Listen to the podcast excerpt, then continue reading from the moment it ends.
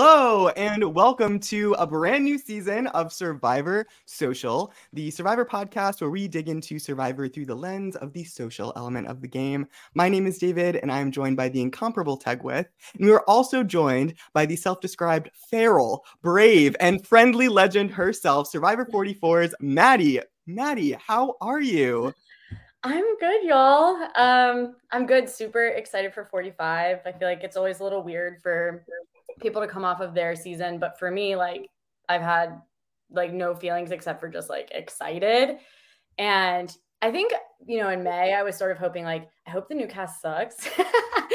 and actually, like, I freaking love them. I think that they're great. And I'm I'm really, really stoked. I feel very good about this season.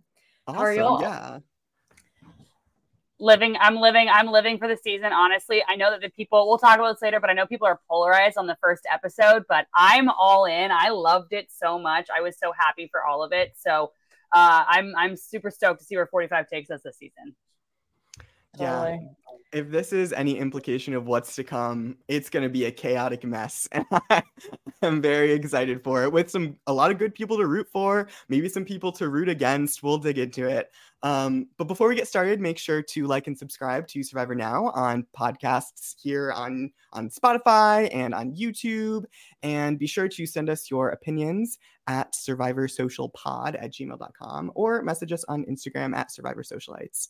And before we begin with some questions that we have gotten from some fans, Maddy, I want to ask you, what's your go-to Madonna song at karaoke? Ooh, okay. Like a prayer. What a great question, David. Thank you. Um, and I'm going to throw it back at you like a prayer. And then the sleeper hit that people don't play enough is Ray of Light. It's so good. Or Jump. Mm. Love, love her. Icon. Love her. Quality choices. The jean jacket, I, the jean jacket iconography of just like, yeah, Ray of Light. It's so underappreciated. You're the fact that you know, are you a Madonna stan? I am a big Madonna stan. I honestly, okay, like the fact that Vogue was on the B side and like people don't even know there was a B track, like, come on. This, David, Madonna is iconic. We'll have to sidebar. Tag, do you listen to Madonna at all? I'm uh, I'm gonna say my favorite Madonna song is gotta be Vogue, but the Sue Sylvester version off of Glee. So like I'm probably not the biggest Madonna person in the world, but that music video is definitely top 10 music videos of all time. Uh, and it's, I mean, it wouldn't be here without Madonna. So love Madonna. Yeah. Yeah. Oh, oh my God. Did we get a comment from, from Emily herself? Oh my God. It Emily. Be. I'm Emily, if this is you, Emily, I am obsessed. Is it Emily, what's Emily? your what's your favorite Madonna song, Emily? Yeah. Most importantly. I need to know, Emily, if that's really you, please. Text wait, yeah. can you text me so I know that's really you? Although can Emily's cousin text me or whatever we're supposed to say? Yeah. yeah. I would have to say right now, my favorite Madonna song is either Secret or hmm, Secret or the one from the one she won like a Grammy from from Bedtime Stories or whatever. I can't remember the name of it. Oh, I've... Take a Bow. Take a Bow. Oh my god. Oh. Yeah. The this music video. Every... I thought I knew Madonna. I don't. I clearly don't. I've known none of these songs that have been brought up right here. This is very embarrassing for me. Wait, you guys, hot off the press. Emily's cousin is actually here. Emily's cousin. Tell we love her. Yes. Emily, yes. we love you, even though it's not really you. It's not you at all. You love your cousin so much, like absolutely yeah. obsessed. Also, obsessed. Emily's update. from Maryland. Material, Material girl. Oh my god, I'm so obsessed with her. And she and she came from my boy Bruce too. So like that's how you know the love is real. Yes, yes. Like I have to, I contractually by being besties with Bruce, have to have Bruce's back. But I was like, Bruce, I love her. I'm sorry. I was like, everything she's saying is so right. Ugh, we'll, yeah. we'll get into it. Yeah. Yeah, absolutely. And that actually ties into one of our listener questions. So we can start with that. So who says this? So many people. Geo asks, for all three of you, would you rather be stuck on an island with Bruce or Jeff Probst? Oh.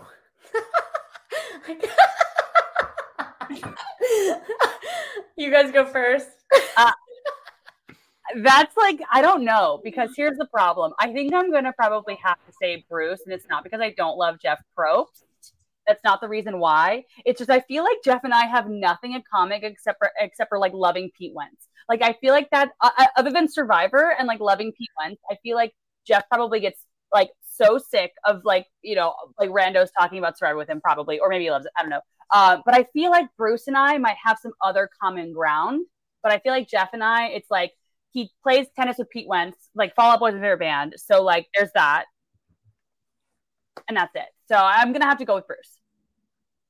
David, I need to know what's yours. Yeah, Bruce, no question. I'm from Connecticut. I think there's like a Connecticut, Rhode Island, like New England yeah. connection. I just love his sense of humor from what I've seen of him.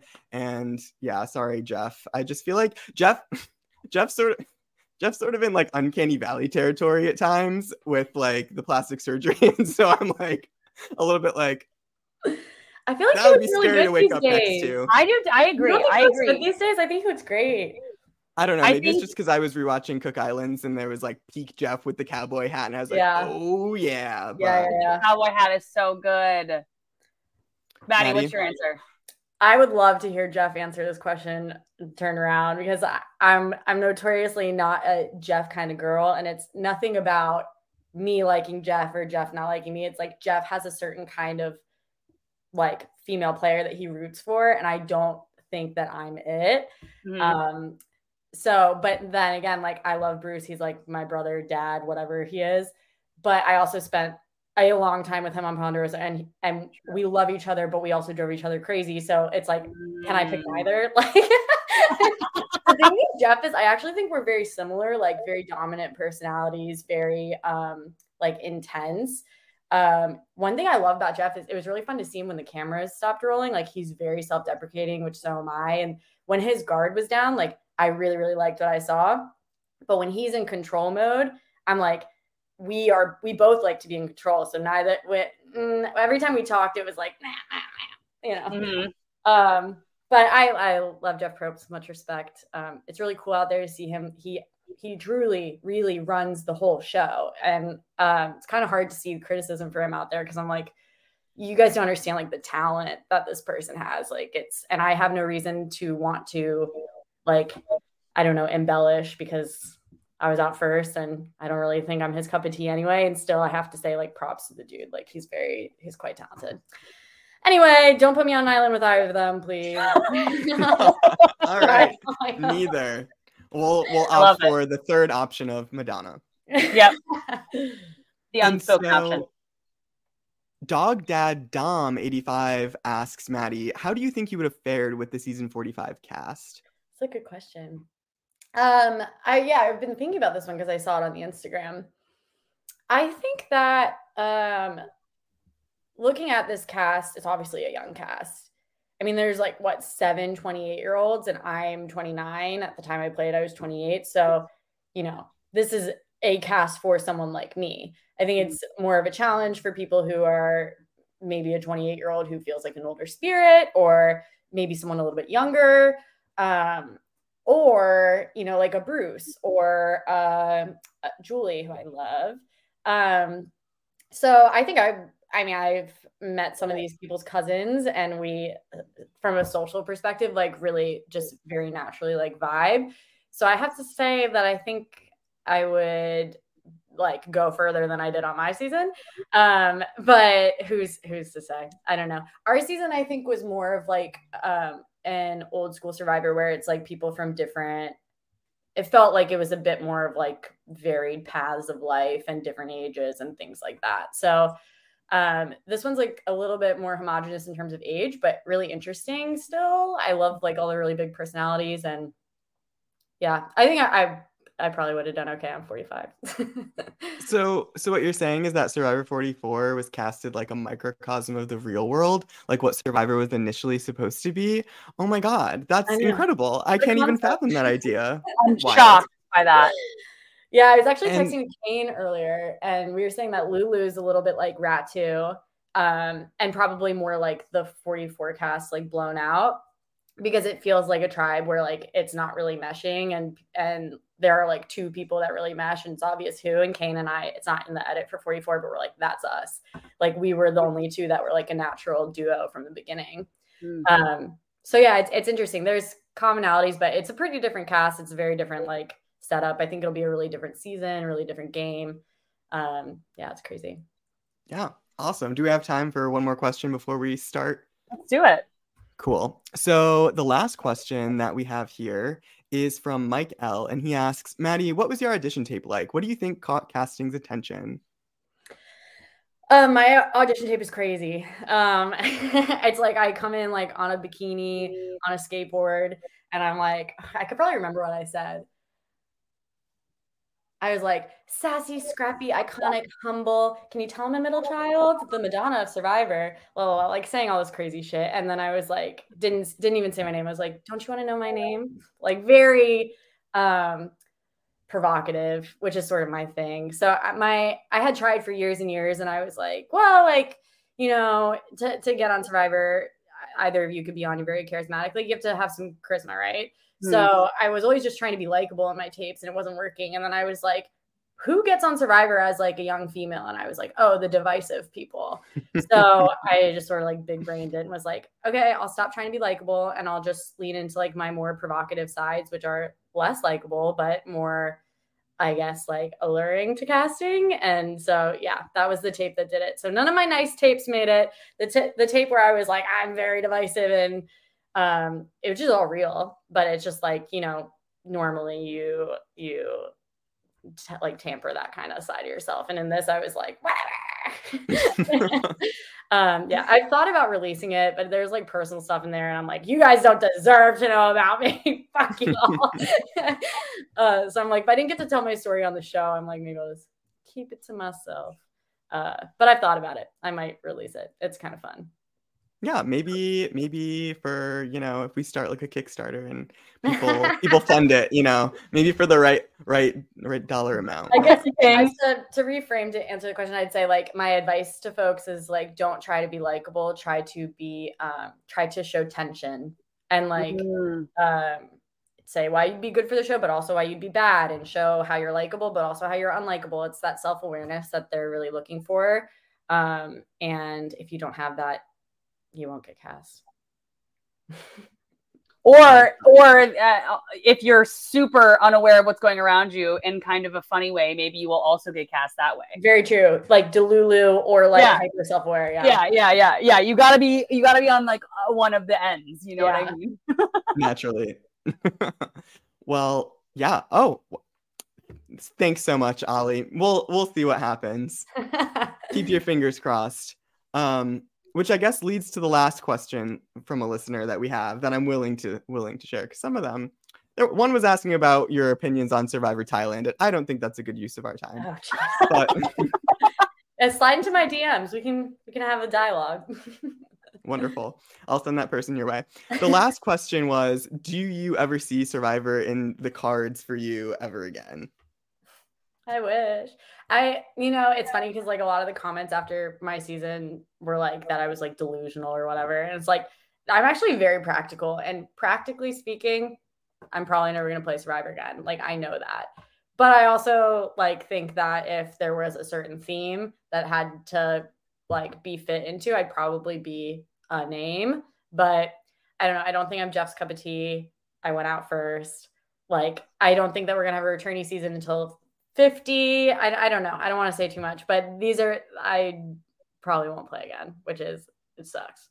but, Let me say though that, that your boot episode was probably one of the best premiere episodes of recent memory in my opinion i like i vividly remember being like watching that episode and just like freaking out and i'm pretty sure i sent you this video of like me reacting to your boot being like i was so sh- i was so shocked and I'm pretty sure I was speechless for like 10 minutes after the episode, which never happens. If you know anything about me, is I am rarely speechless.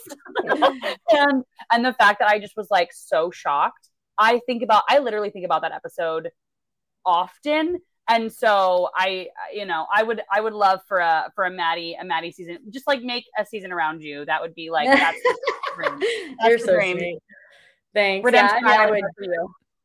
I would do it differently if I could. Literally, like today, Kane texted me and he was like, because he just caught up on 45 and he was like, I wish we had that straightforward of a tribal. And I was like, Kane, we could have. Like, it was like me trying to like be stubborn and have my way and all these things. And, and, um, it's funny because like people are like, go out there and swing for the fences and la la la. And I'm like, honestly, play it safe. Learn from me. Like maybe you won't ever get to make your big move, but like go enjoy the island and stay as long as you can. Like don't do what I did. That would I would seriously like I would do it differently. I really would. Mm. Just because like three days that. is not enough for as much time as you put into trying to get out there. Um, so yeah, thank you. I'm glad you like my episode. like I'm like, I love it. okay, I would do it differently. And that does make a lot of sense, whether or not people want to hear it. If the theme of Survivor is adaptation, evolutionarily, if we're going to get like nerdy for a second, the traits that are the most successful in life, and I just don't, I don't mean humans, but I mean like animals and plants.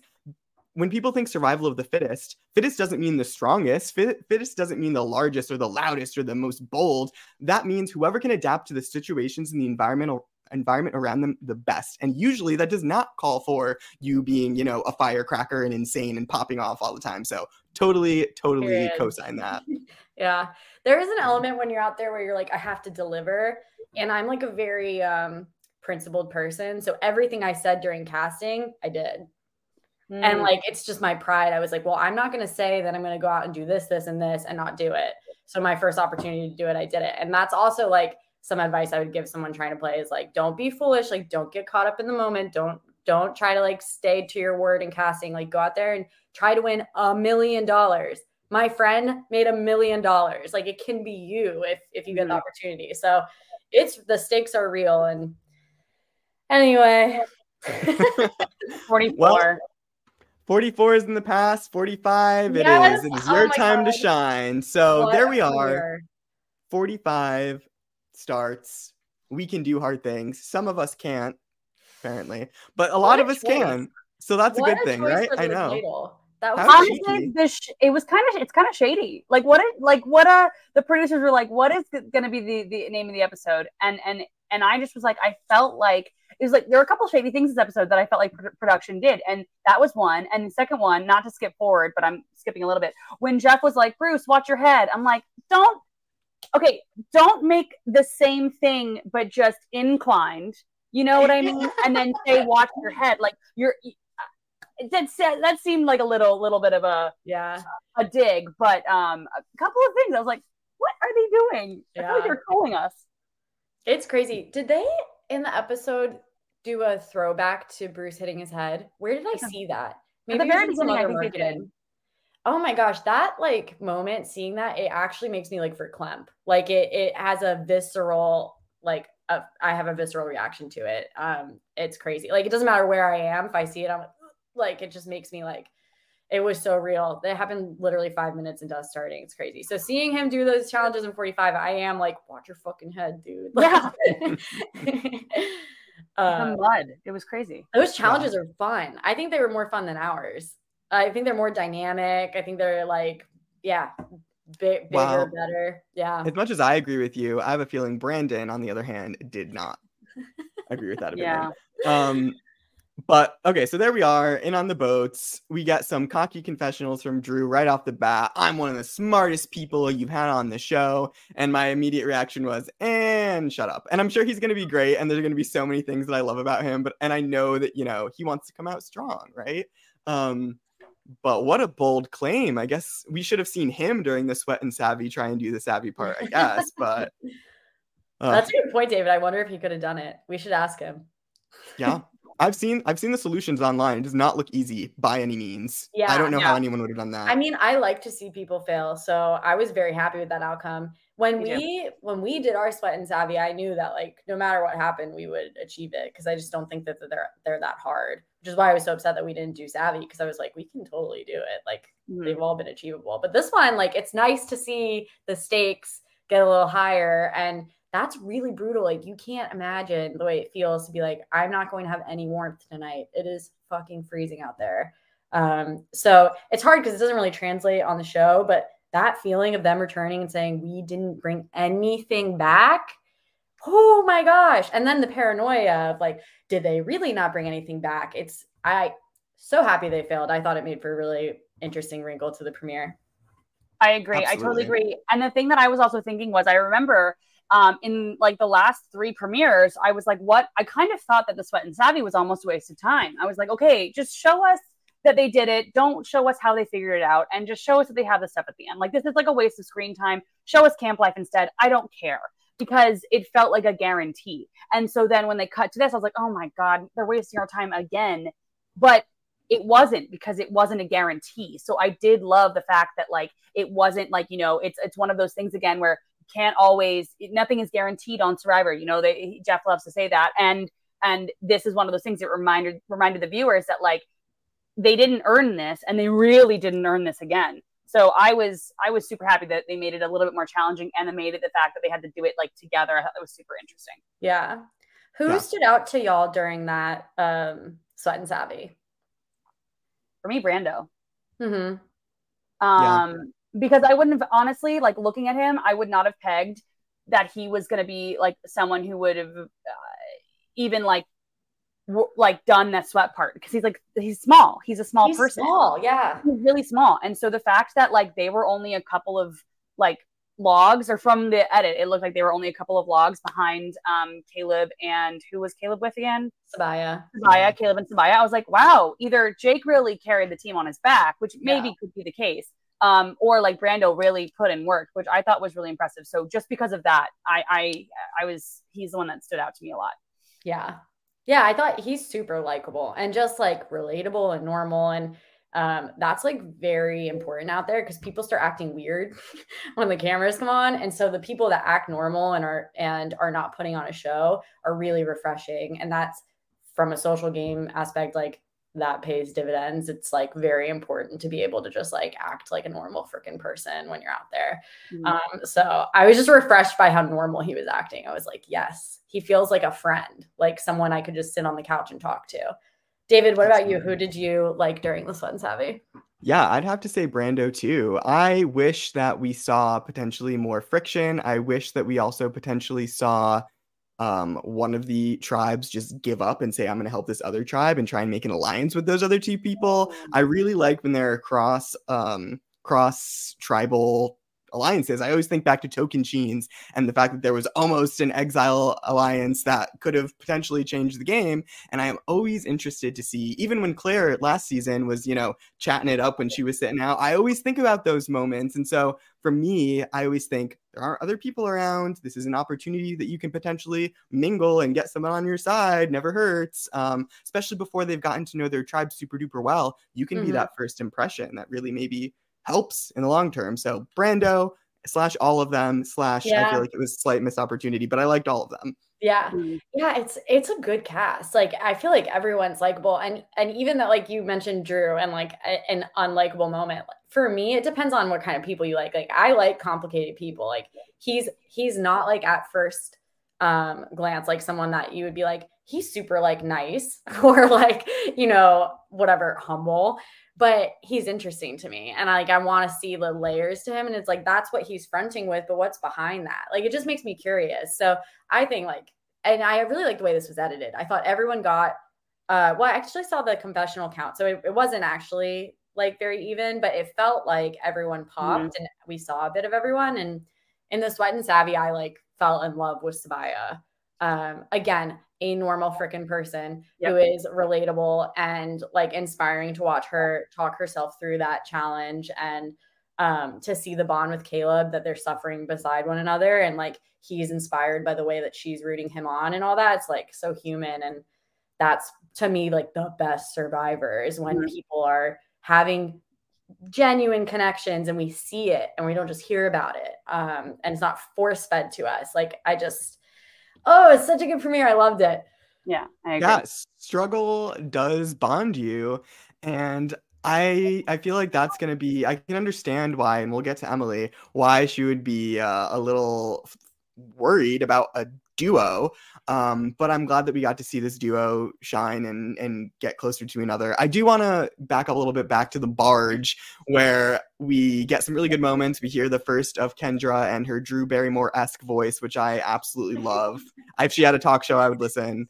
Me too. And we also hear from Emily about Bruce being mentally prepared and having an advantage and not the best social move right off the bat, but I certainly enjoyed it as a viewer. What did what did you both think? You Maddy, go go ahead. Meg.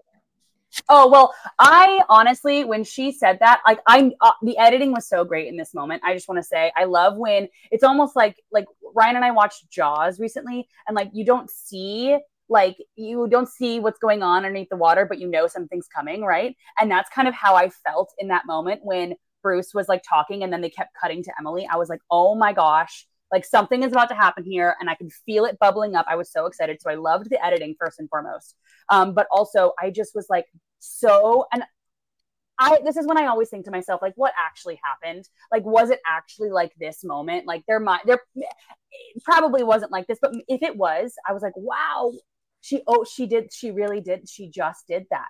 Like I that was the thought I had. She just did that. And Yeah. I feel like I had a big smile on my face because I was like, yes, we are like 42 seconds into this season and there's already some chaos and I am absolutely here for it. Like I I love it and the and the faces that Bruce was making just like like I was like Bruce I totally get it cuz I was kind of like going back between like why would you say that about Bruce and then like I love this. I was like conflicted internally in myself. So I thought it was like an amazing moment and what a like iconic way to essentially kick off the season, right? Like we're 5 minutes into the episode and this is already happening and they're not even on the same tribe. Like Yeah. it's so good. It's so good.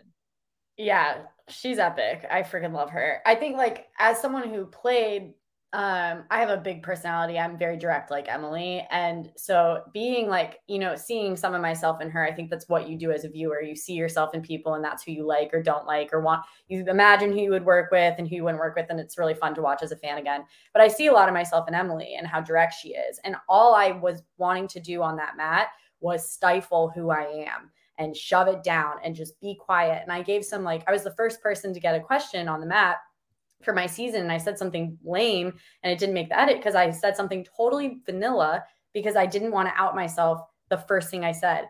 So to be watching after our season and see this woman just out herself immediately and say like this is who I am and I like have a like contrarian opinion and I one it's so brave it's so refreshing as someone who played the game and felt like I like really pushed down who I was and then also everything she said was freaking right like it's true.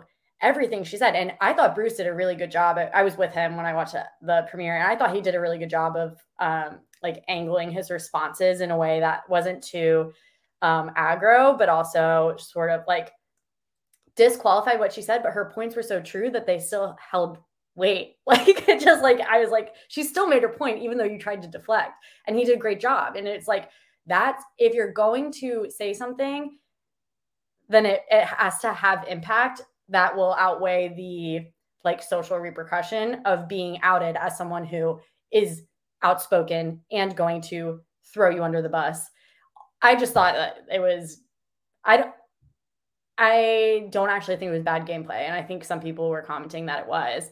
And um, if she can make it through this critical point of like it being a popularity contest and people keeping you because they like being around you, I think it will play to her advantage because then she is positioned as someone who is not just overwhelming, overwhelmingly liked by everyone, um, which makes you a huge target in Survivor. Um, so I liked it. And just as a viewer, I liked it.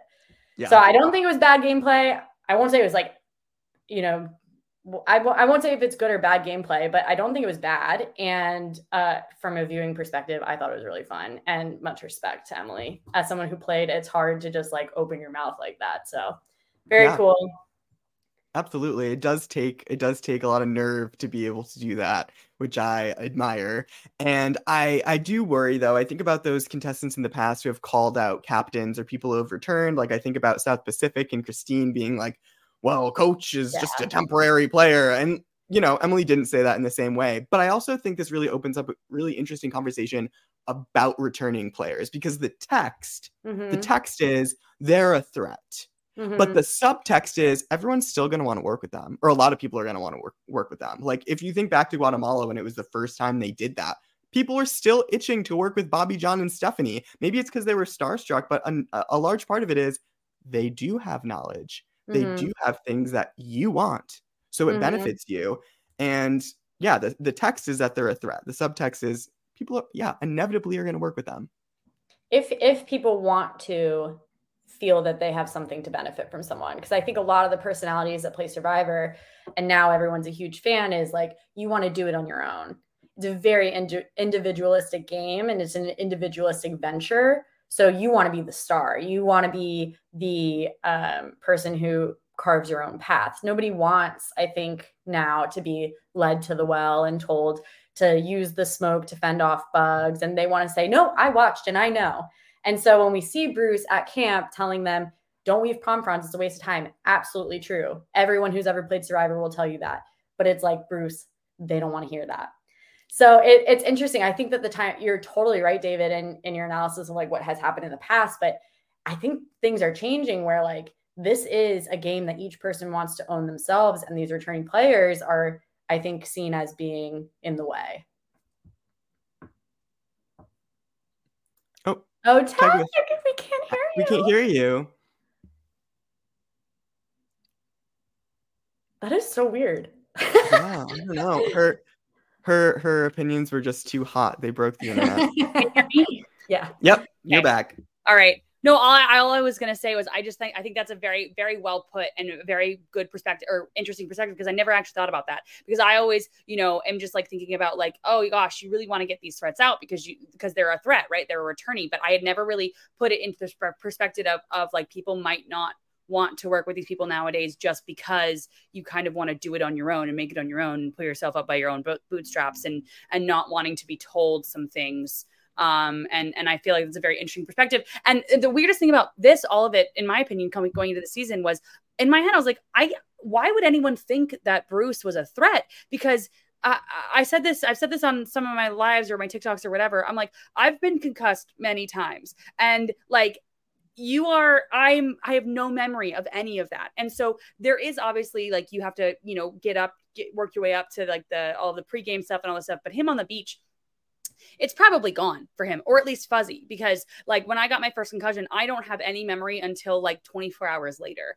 Um and so like I was just in that that was my my brain thinking like oh man if Bruce is on the season he was I mean he if I'm on the season with Bruce like he's he was injured. He was like and he wasn't just like oh my leg is injured which is bad. I'm not saying it's not but it's, it's like you your mind it's your mind.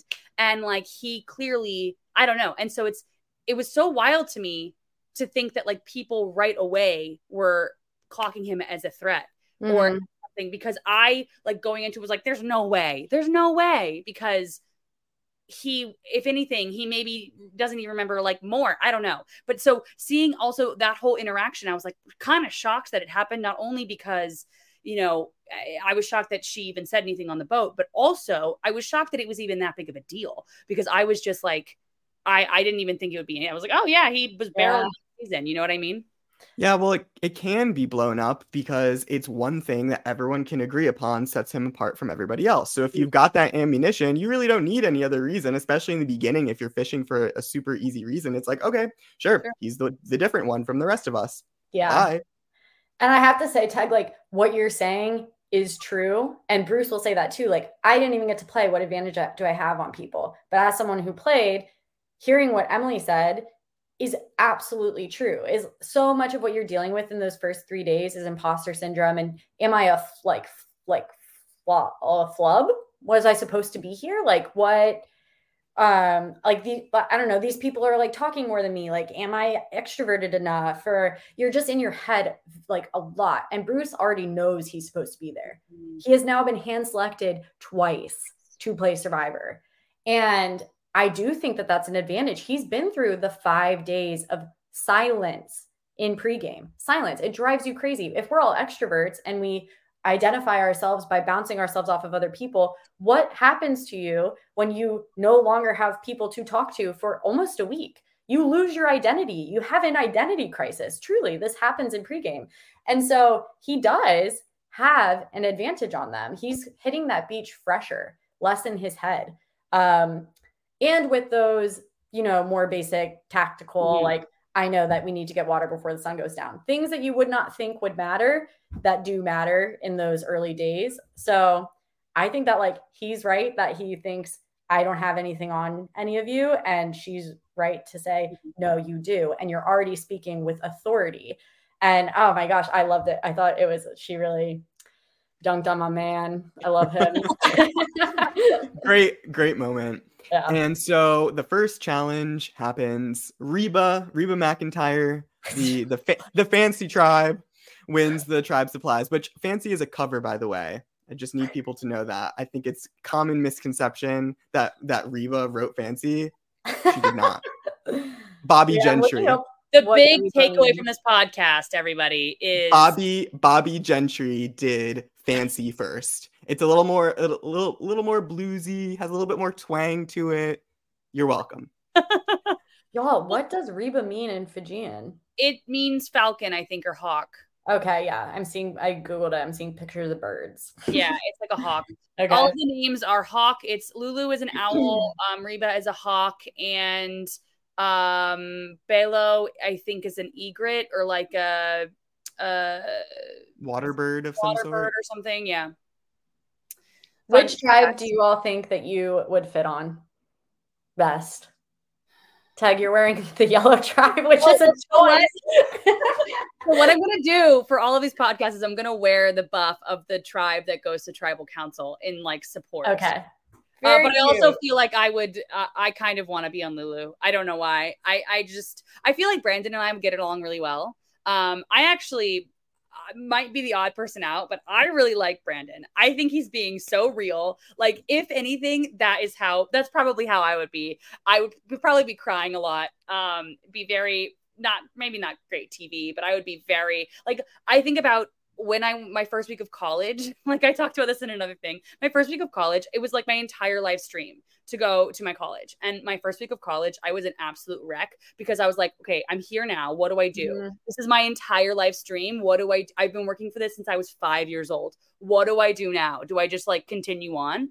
And I kind of was like how Brandon yes. he's on there. it's really relatable. It's you're if if you've been working for this for forever, what do you do? You know? Yeah. So I kind of am like, I love Brandon. So I, I feel like I'd want to be on Lulu. Long story short. I love Brandon too. Go, Brandon. David, yeah. what which tribe would you want to be on? Honestly, I think I'd I'd, I'd want to be on Belo because automatically you're with Bruce, which is just like mm-hmm. amazing. And I I just I just love Bruce. But I also really love the the all girls alliance on Belo as well. And I was I would hope that I could like be like, I'll be your gay best friend. Take me in. We can take out all of the men. Just save me for last. And that would be my appeal. Um, not not sure if it would work, but um and and Kelly's from Connecticut, so I think we would have that in yes. common. But um yeah, I'd probably say Belo. Yeah. yeah. What about you, Maddy? Um, I'm attracted to chaos, so probably Lulu. but obviously, like the tribe that I think is like in best standing is I actually wouldn't say Belo. I would say Reba seems to yeah. have the most um I don't know.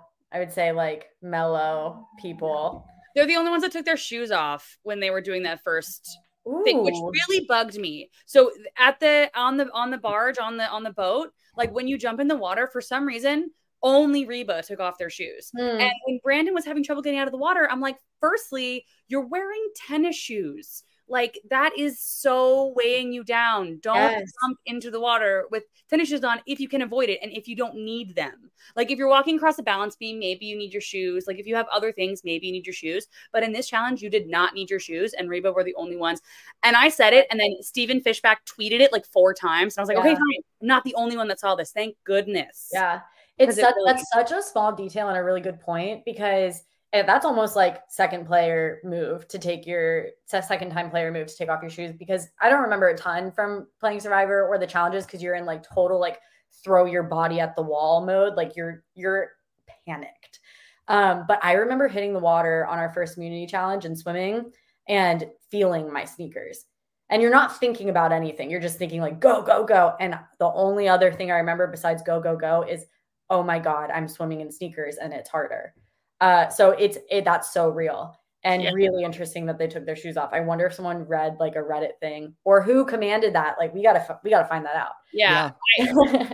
I thought it was because I mean I'm I'm originally from Florida and so I have swum with swam swum with my shoe with like before swim on accident like I fell into had done swam you yes that or like jeans never get into water with yeah. jeans they just collect they just weigh you down and and tennis shoes. I was like, take your shoes off, please. Yeah. I hope they learned. I hope yeah. I hope Brandon and everyone has learned to take your shoes. I think I think it's the the country spirit of Reba McEntire herself. I spoke to them and told them to do that. She said, "I'm a man. I'm a country woman. I am of nature. You got to be mm-hmm. barefoot to do this." Mm-hmm. I mm. also think back to Crystal Cox and Gabon in the first challenge when she's talking about her like ten pound heavy shoes and I, I i don't know why but that always stuck with me and i was like shoes bad. Nope.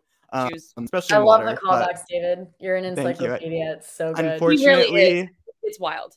Unfortunately, when I close my eyes, I just see you pick a season and just like it's a Rolodex. That's just how it works. That's um awesome. so but thank you. So I have a question. So Maddy, you tell me, do you think Bruce can be the crazy drunk Uncle Bruce that he wants to be? Does he have that in him? Is that the essence of Bruce? That is the essence of Bruce. I would say that Bruce is more naturally crazy drunk uncle than he is dad. And he is like totally a family man and like so sweet and he's coach and he puts everyone before himself. But he also is a Leo and a huge personality. And there's a reason he was cast on Survivor. And sometimes I wonder, I'm like, did they cast him as the family man, which is one side of him, or did they cast him as like this maniac who I know and love? Um, but I think we're getting crazy drunk Uncle Bruce. I don't think we're getting Survivor 44 like football coach Bruce. I think I think we're getting like he uh he's playing with house money. Like I think he's like fuck it.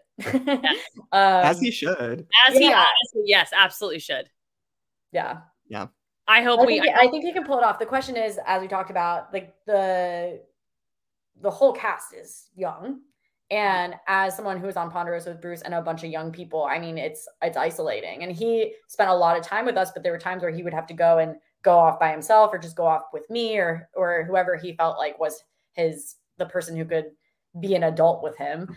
And so I wonder like who will that be on Belo, knowing him and knowing that like any person trying to keep themselves sane far away from home like needs that. So I'm curious to see who that person is for him and how he integrates with this younger crowd. Yeah, that will be really interesting. I saw in the the preview for next week's episode, he was getting wild, and we'll see how we'll see how that ends up for Bruce. Oh my I. I'm keeping my fingers, toes, everything crossed for Bruce. And so, because Reba won the opening challenge, the other two tribes have to do the sweat and savvy. We talked about that, um, but just to clarify, yes, neither neither tribe was able to win and so as a result of that, they were still empty handed. And then we go back to camp. And first, before we hear about the skepticism from Emily, we do hear from from Hannah. I'm just not a survivorly person. I just want to lay down in the shelter that we don't have, but I want to lay down in it anyway. And was this the first red flag for either of you, or did you just brush it off like, ah, she's just, you know, a fish out of water? She's like Cirie in Panama, where she's like, I don't like leaves. Like, what did you feel?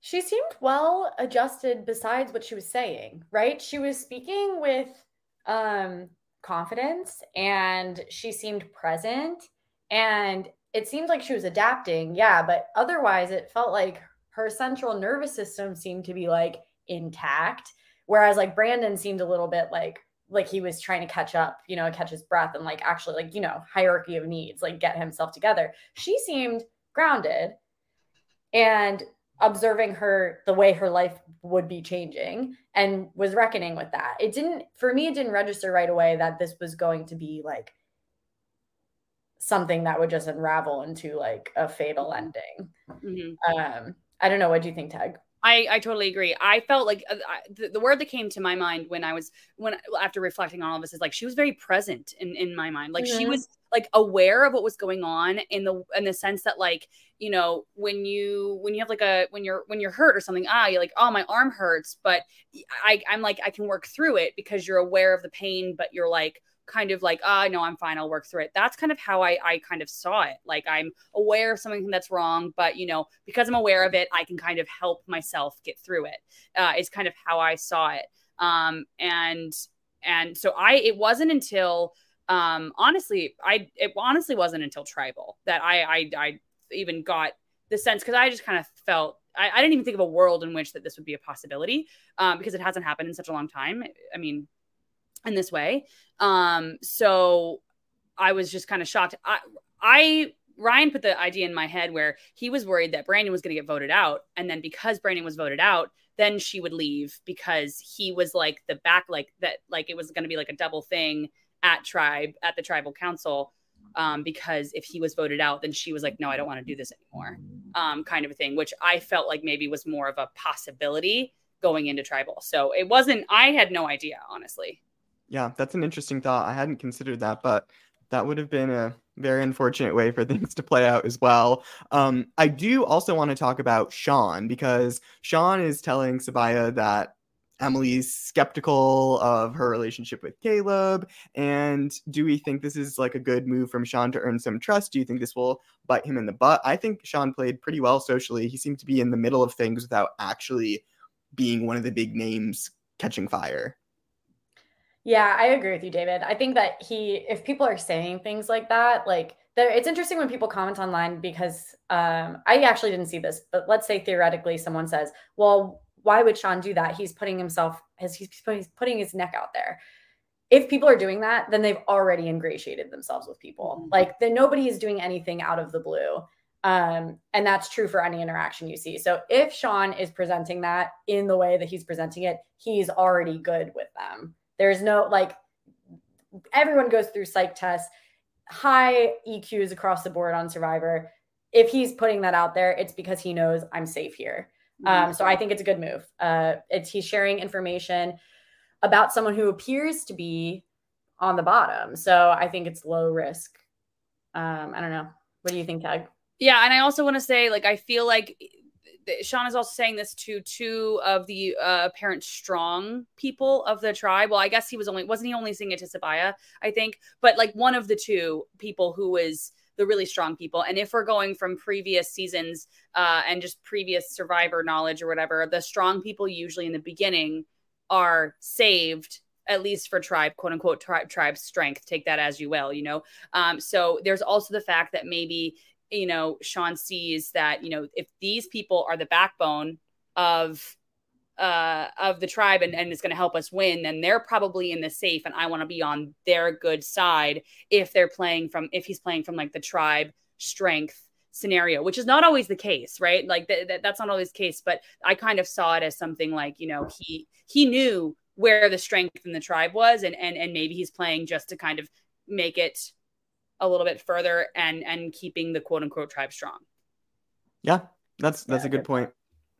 Well, I like Sean. I, I think we're gonna see some good stuff from him. I'm excited for all of this cast to be honest. There's nobody oh. even even though as we'll get into it, like I'm not sure Sifu is is playing the best social game right now, but I'm really enjoying him as a character. So before yeah. we move on to everything happening on the Reba McEntire tribe, I do want to finish off on Belo and say the girls make an alliance. I love this alliance. I love. It. How do we feel?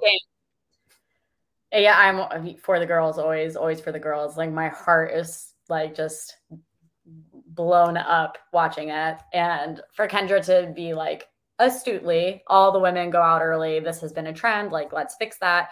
The only way to fix that turns out is to prevent the women from going home. So they have to they have to bind together and um, I think early in the game is the best time to do it because statistically, a female will go home first. And then if you're doing things by gender, like if you're doing alliances by gender, then you have a numbers problem if a female goes first. So you really, it's very important early in the game to be unified. Whatever they do later on doesn't matter. But if they want to keep those women intact to the merge, it's got to be done now. Yes. Now it's time. So yeah, critical timing and just like seems like they're naturally um, vibing anyway. So that's that's great to see. I actually forget yeah. who are the men on Belo. Okay, so it's Bruce, Jake, and Brando. and Brando. And the reason they were able to chat is because they were doing the sweat and savvy, and then Bruce was off being 45 or whatever. okay, cool. Yeah, I like them too. I love. I also just love this tribe. I love all of the casts uh, on this season, honestly. But I also just really love this tribe.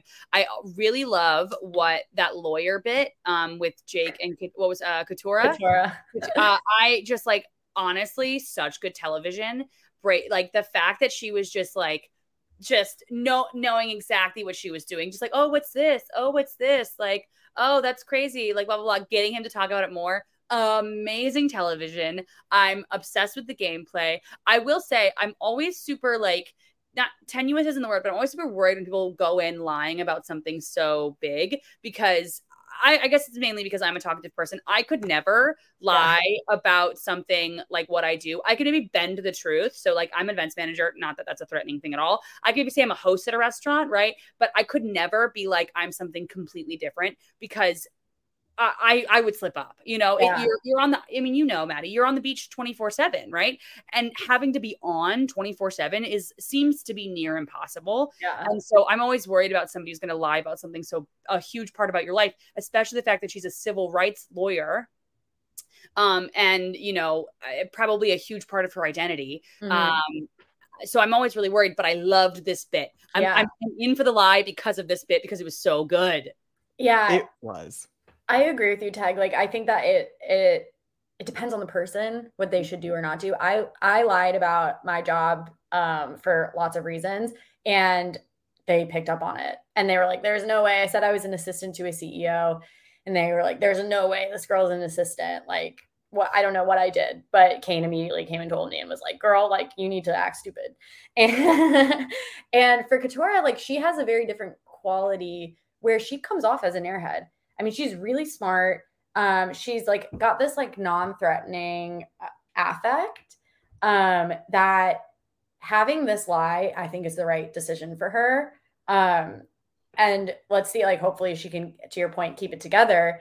But I think it's really going to work for her, and I think that it it really plays to her advantage, being that she doesn't come forward like someone who would be, you know, this intense, high powered person um only because of it's just the way like that she that she gives space to other people um i yeah like she's very interesting to me i think she's got a lot of qualities that can keep her under the radar even though she is a huge threat in my opinion mm-hmm. um so i think we saw a little bit of this and i, yeah. I liked what we saw I'm super excited for her.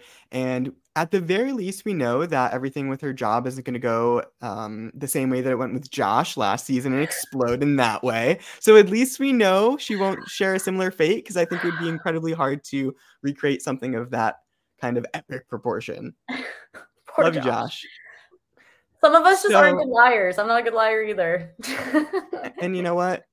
I appreciate that you own it. We'll see. Yeah. We'll see how uh, everyone on 45 fares.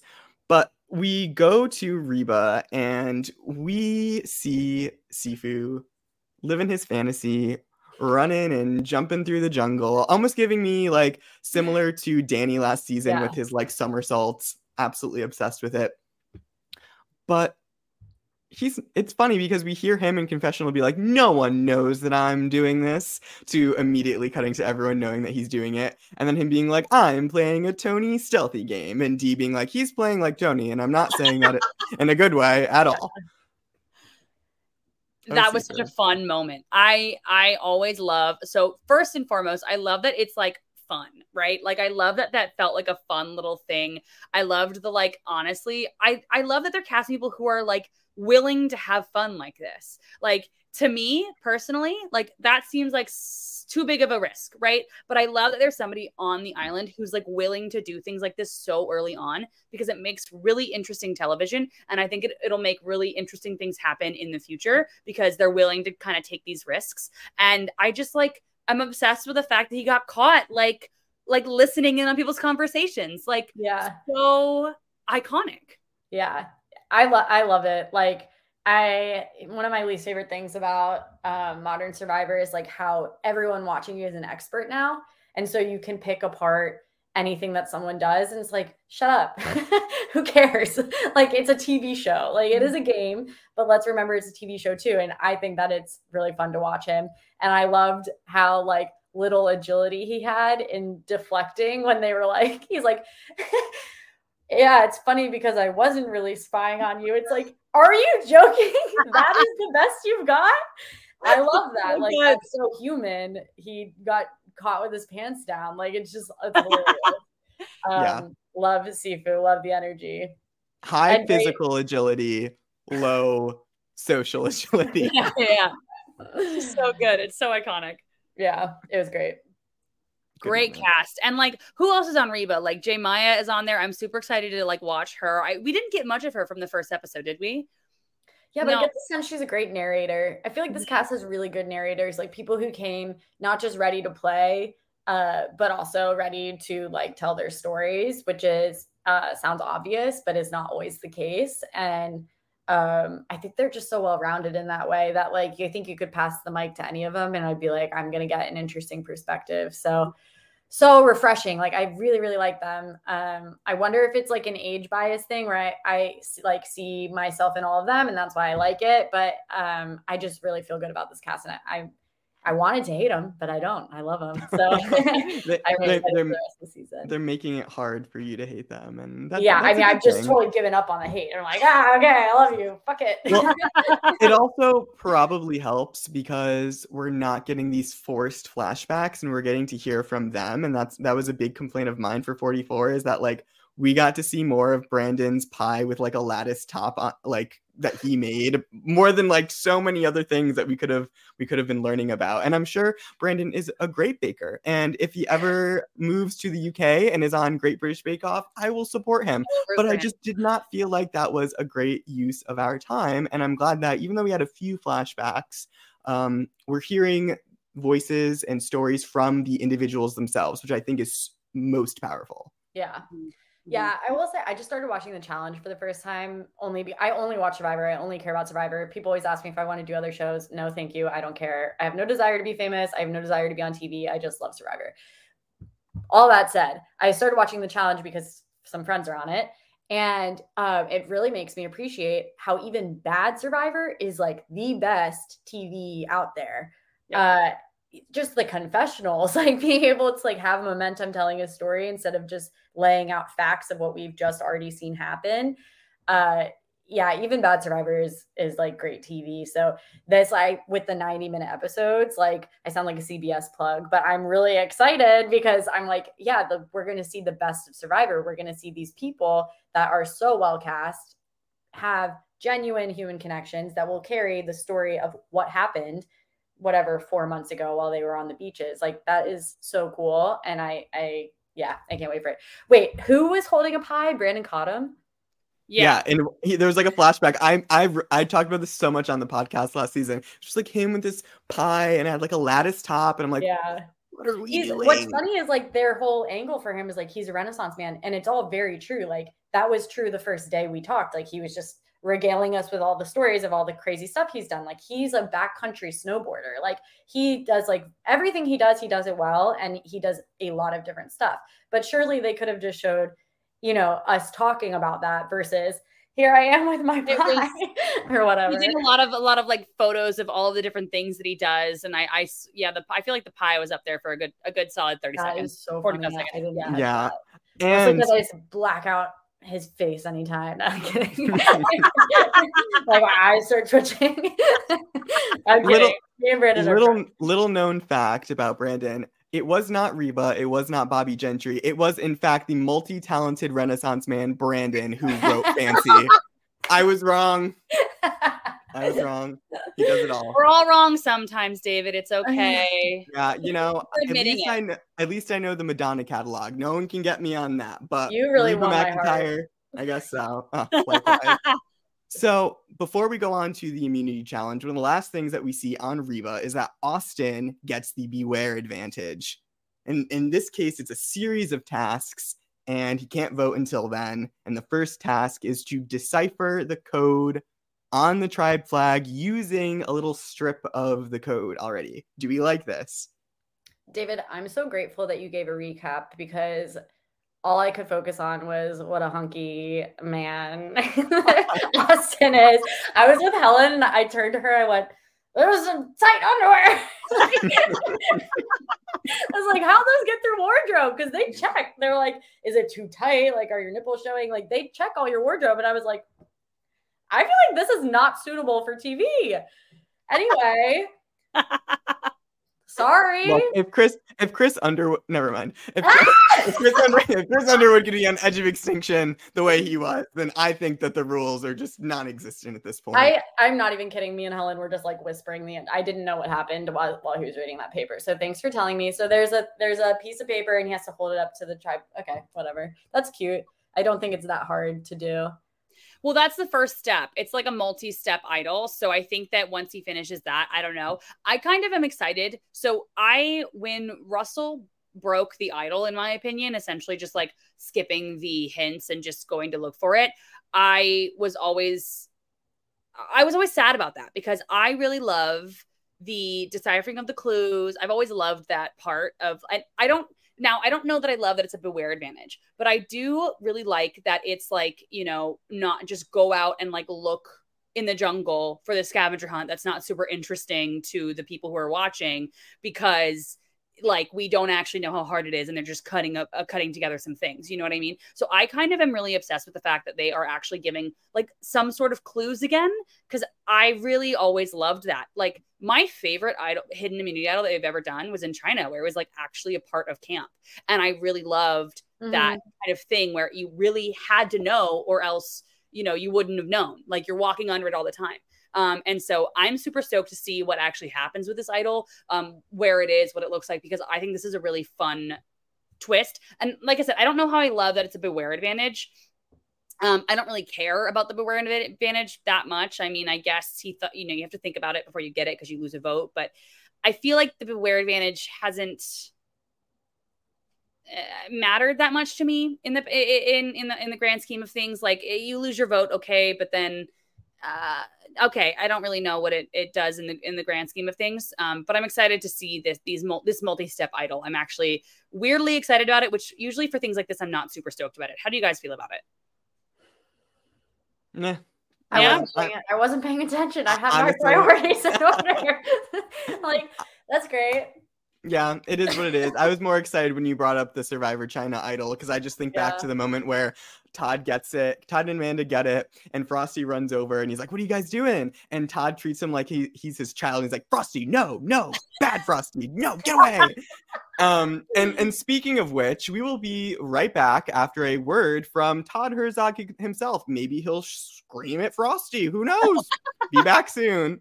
What's up, guys? I'm Todd Herzog, the winner of Survivor China, and I want to welcome you to Todd's Pop Shop. Here, me and my husband Jess, we custom make Funko Pops. We'll make literally anybody or anything you could imagine. But being that we're here listening to the Survivor Now podcast, I'm assuming you're all Survivor fans. So take a look at these. Some custom Funkos of your favorite Survivor winners, Sandra and Yul. Or how about Big Brother fans? Cirie Goddess herself playing the game of Big Brother. You can also get her in Survivor form. Or maybe yourself with your favorite buff and a torch, playing the game. But even better, get yourself with your favorite player like Nora here with Ozzy.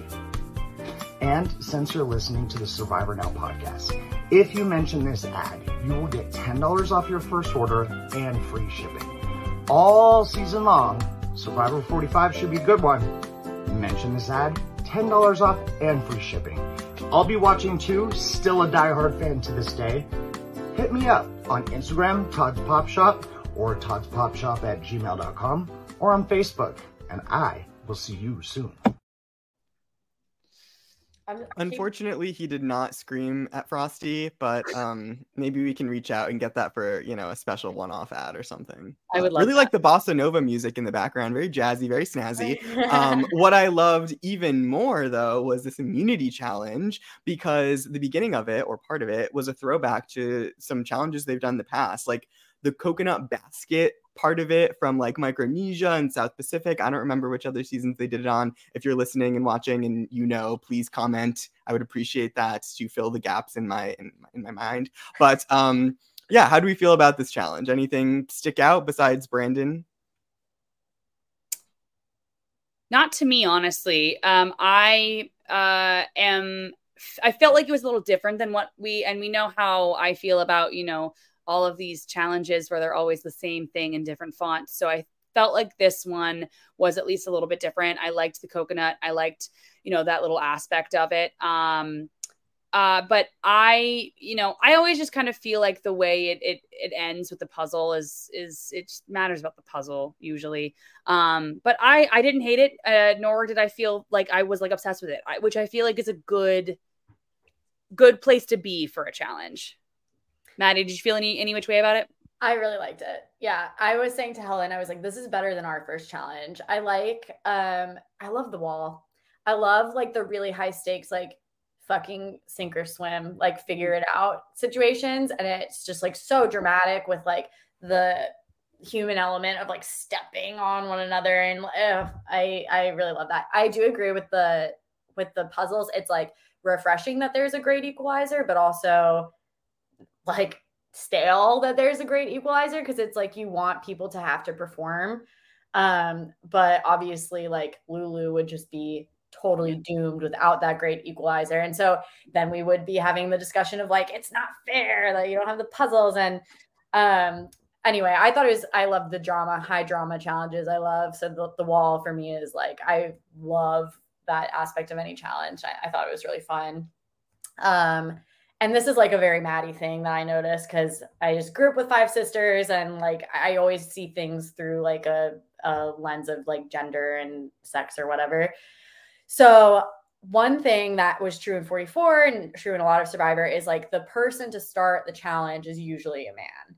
And having played Survivor, that's because you get told, I'm going first. And it doesn't matter if you're like more athletic than the person going before you or younger significantly than the person going before you, if there's a dude, he will tell you, I'm going to go before you and then give you a reason why. And you just go, okay, yeah, go ahead. So I loved that Sabiyah was in that shit. Like my girl started those challenges. And that is something that maybe not a lot of people would notice. But for me, someone who watched Survivor as a little girl and then played Survivor and felt like, you know, I was limited in what I could do because of gender roles and things like that um, I that I was like, get in there, bitch! Like I was freaking out. I was so happy. Um, so that to me also was a highlight beyond just the challenge design, just like seeing her go out there. I love Sabiyah. There's no secret. I tweeted it. I was like, I love her. So um, yeah, that was cool. I like to see that. Yeah, that was an awesome moment. You're right. I hadn't even I hadn't caught that from my myopic man point of, point of view, but like that is awesome, and and I hadn't even thought about that. I'm sure that does come up. I'm sure it, that's true. Historically, it's always the men, and sometimes mm. we rarely get that insight of like the conversations before the challenge, but it's almost always a guy oh, being oh, yeah. like, "It's gonna be me. I'm gonna yeah, be doing yeah, it." Yeah. Like, throwing. Right. Like it's always like, and I always say if there's one thing about me, I'm always very, I'm very like, I'm not confident about a lot of things, but one thing I am confident about myself is my hand eye coordination. And like, I'm really great at throwing stuff, but I've always, but it's always dudes who are a part of like the throwing part of like the challenge. And um, I remember she was, she was in there throwing the, throwing the coconuts. And I was like, yes. Yeah. There are ladies. Well, the coconuts. Emily, Emily's cousin has told us that maybe maybe Sabiyah wasn't the only woman starting the challenge. I love that. That's awesome. Yeah, that yeah. is amazing. And Thank just to so add much. some context, because people will be like, "That's not true." One of like my only memories from Survivor challenges is like literally being told, "We're going to go through the mud before you because we'll we'll be able to clear out the mud with our big bodies." No, there was plenty of mud. Bodies had nothing to do with it. It's all optics of like I want to be seen running first and whatever. So it's very annoying little small detail that happens. And I love the way that 45 is approaching this as like the best person's going to start the challenge. As it should be. As yeah. it should be. And I actually found a moment very funny and maybe maybe Emily's cousin can illuminate this for us, but um as Brandon is struggling to get through the mud, it cuts to Emily flatly saying, You got this. And like the most like unenthusiastic. Honestly, and I thought it was like it's probably because she's incredibly exhausted and she's trying to catch her breath, but also still trying to be supportive. But it just made me cackle. It sort of reminded me of last season when Carolyn was inside of the that contraption, and and then we get Carson being like, "Yeah, Um, woo." That's I think that's for different reminds me of. reasons because I think Carson like is normally very um animated and like sincere, but he was just sick. And was what I love empty. about Emily is like how dry she is and just like is not gonna do like a dance monkey dance like thing ever. Like if she's not interested in something or she's not into it, like you will know. And I love that. I'm like so obsessed with her. Like honestly, like uh, like Emily, I'm obsessed with her. But can I also say the big the big player of this challenge that uh, was shocking to me, um, the buff. Can Yeah, we talk about cool. the buff? I am nervous putting this over my head sometimes. Like the buff hoisted up. What was it? Two people. I just like had no idea that that kind of strength was in this piece of cloth. Like Yeah. iconic like that was a that was a seventh and eighth team member right there you know Jeff was like frothing at that. He was like, the buff. it's indestructible. it is cool. I'm like, it's on my body. Like people wear it as like mini skirts. I love it. They're it. incredible. I feel like m- maybe since they got some more attention, maybe they'll actually invest some time in picking different colors. I do wonder what that's about. there Hmm, are only three colors don't you know this david there are only That's three true. colors You're it. right. The buy on pink buff that I was telling you before we started that I was considering buying on eBay. Pink doesn't exist. There are only three colors. yeah But uh, men are allergic to pink david they can't be on a tribe with a pink buff because I, I've seen it they're allergic to it me and my How limp much- wrist, never. David, I need to know how much a vintage buff goes for. Okay, so which one are we talking about? You So, tell me okay. what's the range. Okay, so this is I'm really glad we can go off on this tangent. As you can see, I have an extensive I know, I'm collection. impressed. Uh, thank you. I have been collecting for a while. It's a problem. My family and friends are very concerned. There have been interventions. They haven't worked, but they're trying. that's, why And we're, that's why we're here. This is yes, that is way. why we're here. Yes. and um I'm not gonna stop. Um I'm buying one right now. Um so so some seasons are easier to come across than others. So like Marquesas and Thailand, even though they were only sold for a limited window, they're actually somewhat easier to get than others. Obviously, the ones that are super easy to buy are the ones that are still on sale on buff.com or Yeah. on CBS's website from the last couple seasons. Um, but Tika is sold out because you know yeah. but um some some of them are like super expensive like the Tocantins buffs usually go for somewhere around like $800 a piece um the ones for from micronesia also 800 to 900 to a $1000 really crazy all stars also super hard um I pounced on getting Upolu because it was a pretty good deal at the time, but South Pacific can go for a really high amount of money. Like okay, question. it really depends. What's yeah. the most you have spent on a buff? Ooh, this Tell is us. Why? Who cares? brutal. Okay, no, no, I have no shame. Um, so believe it or not, my favorite buffs aren't the ones that are most expensive. So Okay. like the Guatemala Yaxha buff, I just think is a beautiful color. The unused merge buff from Palau, also a beautiful color.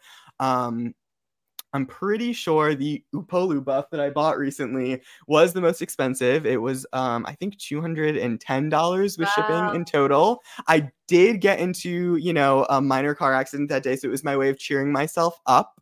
Yeah. That was my way of gassing myself up. And Life's too um, short. Get Yeah, and I'm just buff. exactly, and I I'm take it with you. obsessed. I'm obsessed with South Pacific, and I want to be a part of the Upolu uh, cult. And since I couldn't be, this is my way of pretending that I am. Speaking of Yaxha, that's one of my favorite tribe names ever. Yeah. it's like it's so better than Reba. Sorry, Reba's. I that's a horrible agree. and it has the iconic Brian Corridan. as Yes, a I member, love so. Brian Corridan works for my uncle and has had the same job since he was like 23 for my uncle. And my uncle happened to be a huge Survivor fan, and Brian didn't know, and my uncle didn't know that Brian was on Survivor, but he knew that when Brian was starting to work for him, that he was not going to be able to start for a few months. How crazy! So when I was like in fifth grade, I had Brian sign like a little sticky note for me. Um, and yeah, now like now I've been on Survivor for a second, and we're friends and like in the New York City Survivor community. So yeah, I, I'm a Brian lover too. All to say, such a small, weird Survivor world. That's awesome. Yeah. I well just so Brian also used to be a regular at Ryan's old bar. And Brian walked in one time and I was like Yeah, well he what? looks exactly the same too. like Survivor? There's and, something in the well water on Survivor. Like they don't age. Like Eliza yeah. looks the same. Brian looks the it's same. Wild. It's incredible. Wild. Yeah. Yeah. Brian's an icon. That is wild. He's great. I, I would love to. I mean, he's like a, a pre-merge icon, like someone that, you know, I wish would have come back. Uh, his confessionals were incredible. And also like someone that really could have won that season. Um, so how my heart breaks for those kinds of people. It's for things like this, is which is why I want to have a pre. I want to have a pre-merge season. I want to do. I I really because everyone wants a first boot season, while which I while I feel would be really interesting. I I feel like it'd be more likely for there to be a pre-merge season where the the the uh, what's the word? The pool of people to pick from is a little bit bigger. Mm-hmm. and like i feel like people like brian and you and uh just like so many iconic people who were pre-merge just would be so good on it. And i think 10 out of 10 would be a great season but yeah Un- undoubtedly. I only want a first boot season if Francesca can be the first boot for a third. That's the only way that I think that should be greenlit. She gets an, some extra money on the side so she knows what she's getting herself into. And then she's the first boot. I think that would be iconic television. Happy We'll find out. We'll find out if she did eat that rock from Caramoan after all. Um, and yeah, it'll be a good time. But don't Back hold your breath. It ain't happening. well, maybe one day. Probably not. But back to yeah. Survivor 45. So Belo ends up winning immunity. Reba wins second. And that means Delulu is headed to tribal council. I also like this immunity idol, but I think the first part is just so much cooler than the second. Like the second is like, here's the stand it was on. really like not funny. even the rest of the bird. Or you could like split the bird in half or something. I don't know. Yeah. Get creative. The Survivor does this a lot, and it is literally my, it is not literally, but it is figuratively my biggest pet peeve where they will have a really cool idol, and then they'll the they'll, the split would just be like the base and then the top part. I'm like, come on, you have a whole production team. Please just do something a little bit yeah. different than that. Uh, but and I'm so passionate too. I so right. It's kind of crazy that it ends up like that. Yeah, it's like they don't half-ass anything on Survivor. So when you when you come up with like a stump and then a beautiful bird, it's like, what happened? I know you all care. Some wings, maybe. You're like, uh, I don't know. Yeah. A pelican diving into water. Like I do like it though. When when we got to our first challenge and there was a sword and a uh what the fuck shield. I was like, "Are you fucking kidding me?" really? oh, I, I thought that was. Like it. I thought it was epic, especially when Kane was riding in with okay. it. It's that fun. was iconic. It's fun, but I was like, "What the fuck season is this? like, what is happening?" It was uh, Dungeons yeah, and Dragons promo. Yeah, I was gonna ask. Did anyone talk about the fact that it, there was this like subtext of medieval theme at, but like it was never like outwardly like. yeah, it's funny. Um, riding in on the boats for the opening sequence, we could see that there were um, uh, insignia on the boats. Uh, there was like a castle on Tika, and then for us it was the swords, and then Soka were the two-headed birds. And like looking at Soka, I was like, yeah, they seem like two-headed people. Like they were like very like they were very Slytherin vibes, like just smiling, but you knew that they were like devils. And then for us, we were like more stoic, and then the Tikas they looked like this like beautiful like rosy cheeked group of people.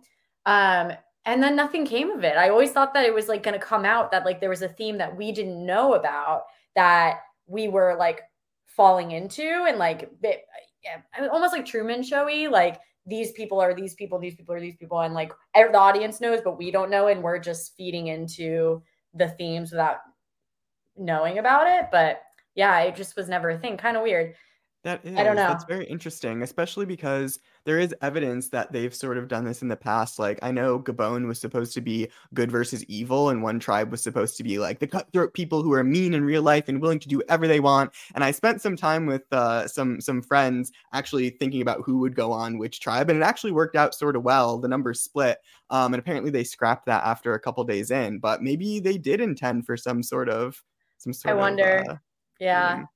It was an unspoken thing, like a lot of tension at the very beginning of the game when we're not allowed to talk, but everybody's like trying to pick up on anything that they can. And I remember Matthew on our boat was like, Hey, what does that say on that boat? And then the production was like, We can't tell you.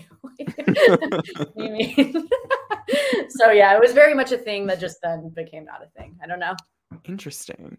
Uh, so yeah, but I wonder the significance of the bird here, if we'll ever figure it out, or if it's just kind of cute. But the yeah, to the the immunity is leave something to be desired, but next time. Just just a little bit.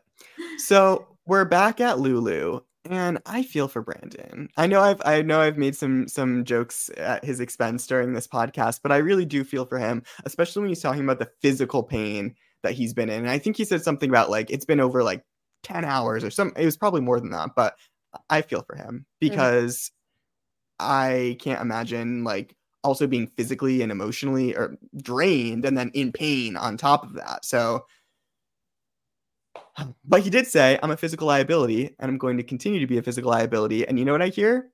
when I when I hear that a check being cashed for a million dollars. Keep this go around. Yeah. If that was me, yeah. I'd say yes, yes. I'm so sorry you're in pain, but we're just gonna have to keep you for a little longer.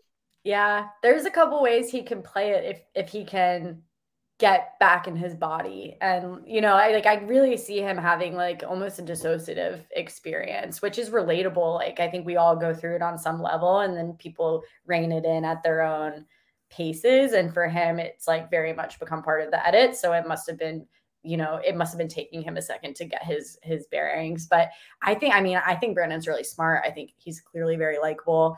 Um his social iq is like very high and um i don't think self-awareness is an issue for him as long as he can ground himself and so i think exactly what you just said david like that is the way for him to play it if he can just catch up to himself. Mm-hmm. Um, so I'm really rooting for him. Like I love an underdog, and I think who could be more of an underdog coming out of that episode than Brandon. So I want to see him. I want to see him get his get his sea legs and get up a fucking ladder. yeah, seriously. He'll be okay. He's he's a smart guy. Yeah. I immediately thought of that gif from uh, Survivor Guatemala of Rafe trying to get up a ladder as well and he just keeps falling or I, I can't remember what it was but then i and i i always laughed so much at that but i realized after the fact and he said oh it's because i had dysentery oh okay sorry fully didn't fully did not grasp like the severity of the situation yeah. Maybe Brandon has dysentery. I yeah, think that's maybe. the angle. Who if knows? we're Brandon's PR team, we need to hit Twitter right now. I, I said this earlier, but I really like Brandon. I might be biased because I've seen some of his videos on the interwebs and I think he's really funny. Like, I think he is really funny, really self aware, and um, I'm really, really rooting for him.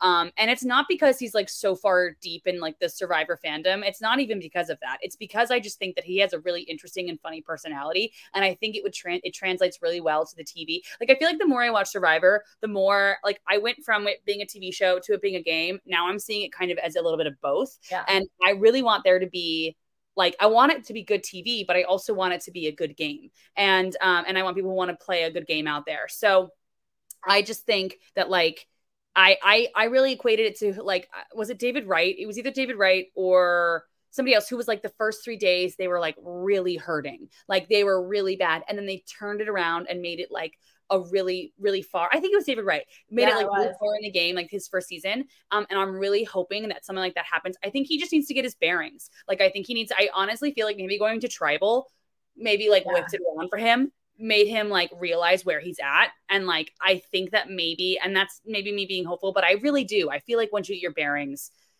you're yeah. used to kind of what's going on and and if his pain isn't is is and his like acid reflux isn't getting worse I, I really hope that he can like make it through and because I, I honestly think he'll give some really good television. Totally agree. I, I want to see this guy for many more episodes. So yeah. I hope he can he can get with it. Yep. Yeah, get your get your flux in check there. um, I also here area. right, right, right. That's so good. My mind automatically went to Tyson in Blood versus Water and the fact that yes, was he did he hurt himself during the season? Absolutely. It was a real injury, but did he milk that injury for all it was worth and then downplay his threat level? Yes. And I hope that Brandon can use this in an opportunistic way for mm-hmm. his own gain and be like, y'all thought I had flux. Turns out this was just, you know, a smokescreen, and I'm actually an Olympic athlete. That's what I want to happen. That would be amazing. reveal. Yeah, I think we yeah. all we all want that. I think what's happening is a lot more human, um, and so I I just want to see the full picture of mm-hmm. Brandon unravel. I don't want it to just like this define him. So we'll see what happens. Crossing my yeah. fingers. Yeah. So then we get to tribal, the tribal. Tegwyth, why don't you walk us through, you know, some highlights for you of, of this tribal? I honestly blacked out at the end and I can't remember what happened. No, I'm just kidding. Um, I thought that it was like I kept doing this face. I kept going like like because because so much was going on in the first tribal. Like I don't know. I felt like there was a lot of going like a lot of back and forth between um Sabiyah and Emily because obviously they had a lot of like you know grievances to air. Um, Emily was not afraid to kind of say her piece. Um, and I, that was pretty amazing. But then also, obviously, like everything that's going on with Hannah. Um, and it wasn't until like the very end when I kind of realized what was actually going on. Uh, and then that's kind of when I like all the rest of Tribal, I was kind of shocked because what I typically do is when I watch Survivor, I will re-, re- I will always like go around and be like, who do you think is going to be voted out? Who's like videotape it and I'll put it on like the the the, the TikTok uh, uh, at the end of after the episode. And um, I was so caught off guard that like that wasn't going to happen that I was like like trying to find my bearings and I just was like what in the world just happened which kind of made it an interesting ending to the episode in my opinion. I know a lot of people are kind of like not loving it, but I kind of felt like it was something that was memorable and um, made it uh, a, a, little bit, you know, more of a real experience almost um, because we saw that. But I don't know the back and forth between was it was it Kaleb? Because I think pretty sure Kaleb talked a little bit too uh, about everything that was going on with like him and Sabiyah and also um, them two and Emily, right? Yeah, and uh, Sabiyah makes a really good point about saying like, look, if you want to leave, you can, but like maybe wait because it might not be the best for the team. And I, I liked the stance that she took on that. Um, immediately thought of Dina Bennett in Survivor Amazon when Shawna was sick and not feeling great. And we see Dina in confessional, like, I don't care how she feels. She's going to be here no matter what she wants to do. Um, and obviously, Sabiyah was saying that in a much nicer way. But if it is a team portion of the game, like you want to be able to benefit as many people as possible. Um, unless you're you know really out for yourself and obviously hannah was in a position where like it was too much for her and i'm not saying that she didn't make the best decision for her because i respect that she honored her feelings and what she wanted to do i'm not trying to discount that but i also think that sabiyah has a really good point of like if you can keep it together you yeah. don't have to really do much and but, I, I, wonder from a strategic perspective, like, yes, it's a team portion of the game, but I'm wondering if the subtext of what Sabiyah is saying is like, you, I maybe they know that Emily's a dead woman walking it anyway. Like, right? Like maybe they're like, she's not her, sorry, not Emily, um, Hannah.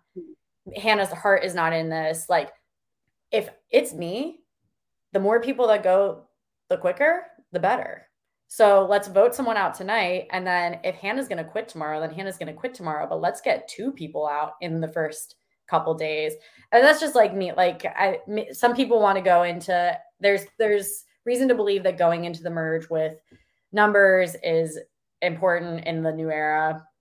Except for 44 had a different situation, but up until 44, well, 41 and 42, that was the case that you wanted to hit the merge. The the tribe that hit the merge with the most numbers produced the winner in 41 and 42. So when we went to play, that's what we knew.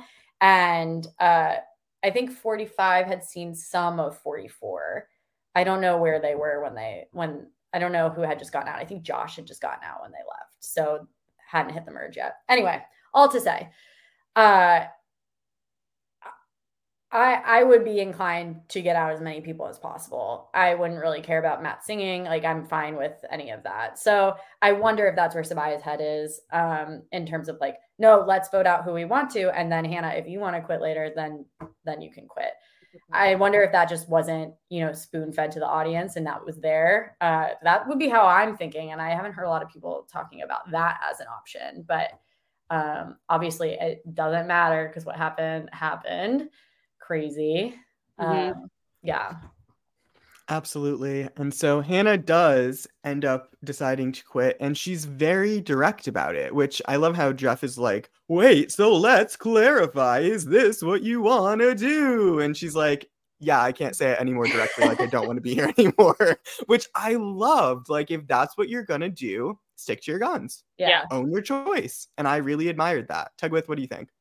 I well, here's the thing. I, as someone who wants to be on the show, obviously, I was a little sad to see somebody quit something that I myself would really love to see. But I also myself have not been cast, so like I, it's not like I'm like, oh man, it's not like I'm the alternate. You know, it's not like I'm like the person who would have taken her place. Like I have never, I, it, it's not feasible for me right now. So as somebody wants to be on the show, obviously I was like a little sad. But then here comes the, the, part of me that's like, it's a game, right? But it's also a TV show. And I would have, and I've said this a couple times, but I would much rather have somebody who does not want to be on the show go out day two, day one, day three, than get dragged along, drug along, whatever, until like until they see fit and then get rid of her because this person is not going to be producing content. And the content that they will be producing is going to be I'm miserable, I'm miserable, I don't want to be here.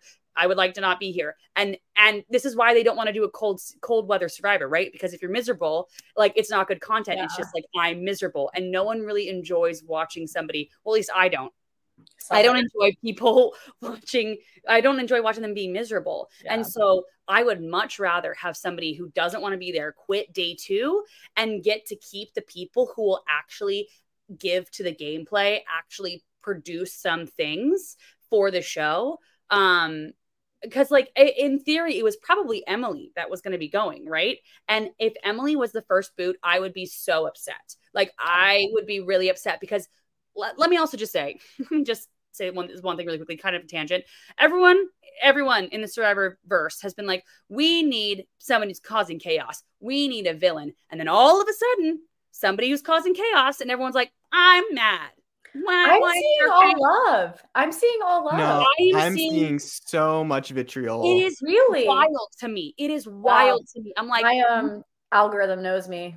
I'm seeing like p- people love her, and I'm like, great, me too. I'm seeing like 50 50. It's so weird to me because I'm like, we all were just talking about how we want somebody who's causing chaos and who's maybe a little bit more of a villain and bringing out like this kind of a thing and not just all kumbaya. And all of a sudden we have it. Now we're all complaining. Okay, let's check ourselves a little bit. Yeah, but what honestly to that, whatever.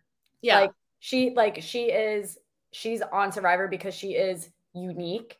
Mm-hmm. And a lot of the times people with different opinions or different ways of approaching things are criticized and whatever. I think it's a good thing. Like yep. I, if she's making waves among like all of these people, like then she's I, honestly she's doing something right. like yeah. I uh, fuck it, who cares? Exactly. Who cares? And, I'm, and I'm so happy she's still in because in theory I think she probably would have been the one going if I if the information that I read was correct. Uh, and so I'm much I would much rather see and I'm not saying yeah I'd much rather see Hannah quit and leave and get to keep Emily than the other way around. So I'm taking a step back. I'm not even positive that Emily was going to go. I mean, that's really? what the edit made it look like, but I think that there was like very good reason and lots of um, confessionals that led us to believe that Brandon was a real target as well. Mm-hmm. So I'm not even convinced that that Emily was going to go, but obviously that's what they wanted us to think. What's her name on the the one who went from Belo to Lulu uh, to Lulu? She cast a vote for Brandon. Um, I forgot twist. about this. Yeah, the the Kendra. twist. Yeah. Tegwyth, I need you to clarify this for those who don't know what's going on. Oh, okay. So um, there was a twist that was not shown in this episode. Um, that did happen. So the winner uh, of the immunity challenge, they got to send one person to the losers tribe. So Belo got to send one person to Lulu um, to be there prior to tribal council. They got to watch all of the chaos before tribal council, all of that good stuff. Um, and then the big twist is not only do they get all this information, they get to make you know friends on this tribe, but they also got to cast a vote against one person that was going to be read at tribal council. So obviously, no votes were like officially cast, like written on paper, and no, or I think, and no votes were like read. So this was not actually read at um, tribal council, and it so it wasn't like integral to what happened at the end. So it wasn't shown. I'm really hoping that they go back and like show what happened because and i hope they do this twist again because i'm actually super excited about this kind of this twist. Um but from my understanding is that kendra voted for brandon um uh in that you know tribal. So having been know, maybe yeah. What? Having been at camp with them as they were making decisions. And if you were kendra with that power what would you do? Would you be trying to screw up whatever they're trying to implement or would you be trying to use it as an opportunity to make a bond with them and help them mm-hmm. achieve it? I like it's interesting. There's a lot of layers to that twist. I actually kind of like it. Um so it i mean what can we deduce from knowing that she voted for brandon do we think she was trying to um, blow up their plan or was she trying to sow a relationship I feel like convinced that Emily was going to go home. Yeah, I think you're probably right. I think you're probably right. I think I think there was probably a good chance that it was going to be Brandon. Uh, like if I'm take a step back and like look at it more a little bit more critically, um, and I feel like Kendra's the kind of person who would probably in this very beginning stage want to kind of sow some cor- sort of like um like agreement like uh you know but i i don't know i could be totally wrong. David what do you think? Yeah i'm i i believe that this was the latter option that you presented. Maddy i think that she was trying to sow some some seeds and, and trying to you know set up her game for the future. So also Tegwyth circling back to why they're never going to do a survivor season somewhere cold um I also think it has to do a lot with bodies and the fact that as you saw austin was on full display so the the departments definitely know what they're doing when they're picking clothes and definitely yeah. trying to appeal to some viewership in that way um be honest like we know that that's part of the equation it has to be a part of the equation that's why they were casting mactors for so long in in the yeah. the t- tweens and tens and 20s and all of, all of those seasons. So yeah. definitely, unfortunately, a factor. Um, that being said, we will be right back after this quick break, and we will then be uh, giving out awards about who played the best socially and who maybe needs some some room for improvement. Hi, Survivor Now podcast listeners. I am Katie from KT Designs, better known as Katie Tedesco Art, on both Instagram and Etsy.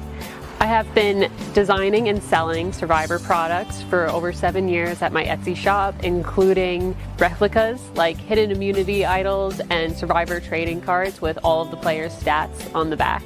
I am so grateful for Survivor Now for giving me this shout out and helping me reach even more super fans. I love listening to their podcast. So if you are looking for some really unique reality TV products for yourself or to give a super fan in your life, come check out my Etsy shop at www.etsy.com slash shop slash katietedescoart.com. And we are back and it is award season.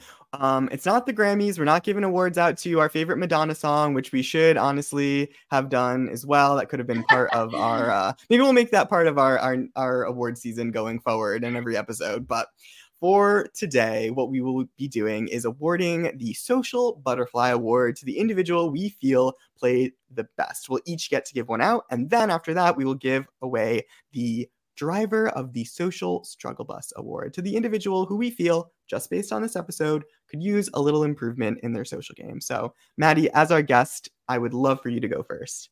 Okay. My so starting with who I'm awarding the Social Butterfly Award has to go to my girl Sabiyah. I'm obsessed with her. I think she won the hearts of America, but I also think that she's solidified herself as a quiet leader on her tribe. Although I guess you could make the argument that, you know, Emily's cl- clocking her. So I take that with a grain of salt. But I think that she has um, a good confidence about her. That's a quiet confidence that will lead her far into the game. And so I liked what I saw from this episode. She's likable, she's confident, she's um, people are coming to her versus her going to them. Those are all good signs. Um, what what's the mean award? What's the name of it? the driver of the social struggle bus. Okay. The driver of the social struggle bus this week is my baby boy Bruce. Um, only because I know what Bruce is capable of. And um, he needs to get his head on straight. You're with a bunch, think of Ponderosa, Bruce. Think of Ponderosa. You're with a bunch of young folk. Like you need to let them play their individualistic game. I know that he's he's so good at winning hearts and minds. He needs to just be a friend, not lead anyone to water. Like let them figure out how to drink themselves. They don't want your help. And so he will figure it out. He's a very smart dude. Uh, he is super charismatic. He's lovely to hang out with. And uh, just because of the tribe breakdown, he gets the award for the social struggle bus this week. But next week, I don't know based on the trailers, but hopefully it's like um, you know, we start heading up after that. But yeah, this week it has to go to my dear Bruce. I love you. And I know he'll forgive me, so I can say that. Tegwyth, um, how about you? Sure. So um, I, will guess I'll start with the social butterfly. Um, I'm gonna have to give that to Katurah. Um, I think that she, number one, she's in an alliance that I really love. Um, and and I'm really excited. And it's a little bit of a different social. Like she's not really building an alliance in this way, but I really love the way that she is using other people and kind of like putting and essentially targets on their backs which is an aspect of the social game right? You know like and it's and it's not drawing any attention to her. I think it's really interesting really in, uh, ingenu in yeah. smart ingenious? um, ingenuitive or something? That's what i was trying to say but that's not a real word. Um, ingenious yeah yeah yeah i liked it. It's it's yeah. interesting. Um i'm not smart but you know uh, that's why i can't think of the word. Um Teg was very smart. Teg was very you're very smart. I i think it's just a really cool and different side to the social game that we don't see as much and i'm really excited to see what she does with it. And so i'm definitely going to have to say um Katurah. and then for the social struggle bus I don't, this is a hard one because I feel like the obvious choice would be Emily. But here's the thing. I think she's drawing a interesting, like, big target on herself in, in, in, in some sort of a way, which I think is actually almost better especially after talking to both of you. Like i think it's kind of an interesting thing that's that'll that'll actually get her through further. Um and so what i will probably have to say then is rather than Emily, I think I'm going to go with Sifu. Um, I think is his name. Um, only because I love the content that he's giving. Like I love that that that what we're seeing on the show and all of this fun stuff that's going on. Um, but I just worry that it's it's just drawing attention to him in the wrong kind of a way. Whereas Emily is drawing a lot of attention to herself. I feel like it's almost gonna help her get it through in some weird way. Like I feel like it's actually gonna help her in the long run. Whereas this one, I feel like they might see him as somebody who is not super trustworthy because he's been caught spying and and you know and he's been caught doing these things. And so that's kind of why I worry for that kind of social aspect of it. So that's why I'm gonna have to give it to him, I guess. Yeah, Absolutely. Those are good choices. I'm going to go with a mix of both of yours for mine. So for the Social Butterfly Award, I'm giving it to Sabiyah because as you said, Maddy, she, and as we've all said throughout the episode, she's just been killing it. And I'd also have to agree for the social struggle bus driver that that would have to be Sifu this week, which makes me sad because, yeah, he was super entertaining. But people who do Tai Chi who are on Survivor don't always have, uh, I don't know, the best. Uh, social game. Um, maybe may, I hope that Sifu will will prove me wrong because he's got a winning smile, and uh, I don't think he'll be leading a co- uh, cult the same way that Coach did. But all right, that those were our awards, and what a great way to start season 45. Maddy, where can we find you? Where can we keep up with all things Maddy? Um, y'all can follow me at Jeff Probst. Can you hear me with you spelled out all the way for Instagram? And then if you want to follow me on my chaotic Twitter, it's Jeff. Can you hear me? So no Probst, and the U is just a letter U. Um, yeah. Proceed awesome. with caution if you follow. Literally the most iconic screen name of all time. it's so good. So it, it is genuinely. and thank you so, so much for joining us. It was an absolute blast having you, hearing all of your thoughts on the season. We we will be keeping track with all things Maddy in the future. Aw, thanks for having me, you guys. This is so fun. Um, and I want to see more Survivor Social. It's so a fish. You guys got ads. You're doing it. Love it. doing the dang thing. Yes, you oh, are. Yeah. Okay. Sure Love are. you guys. Thank you so much. You're so welcome. Bye, everyone. Thank you so much. Be sure to tune into Survivor Social next week and check us out on Survivor Social Lights at Instagram and Survivor Social Pod at gmail.com. If you want to email us your questions, and we will catch you next week. Thank you so much. This is where Madonna plays.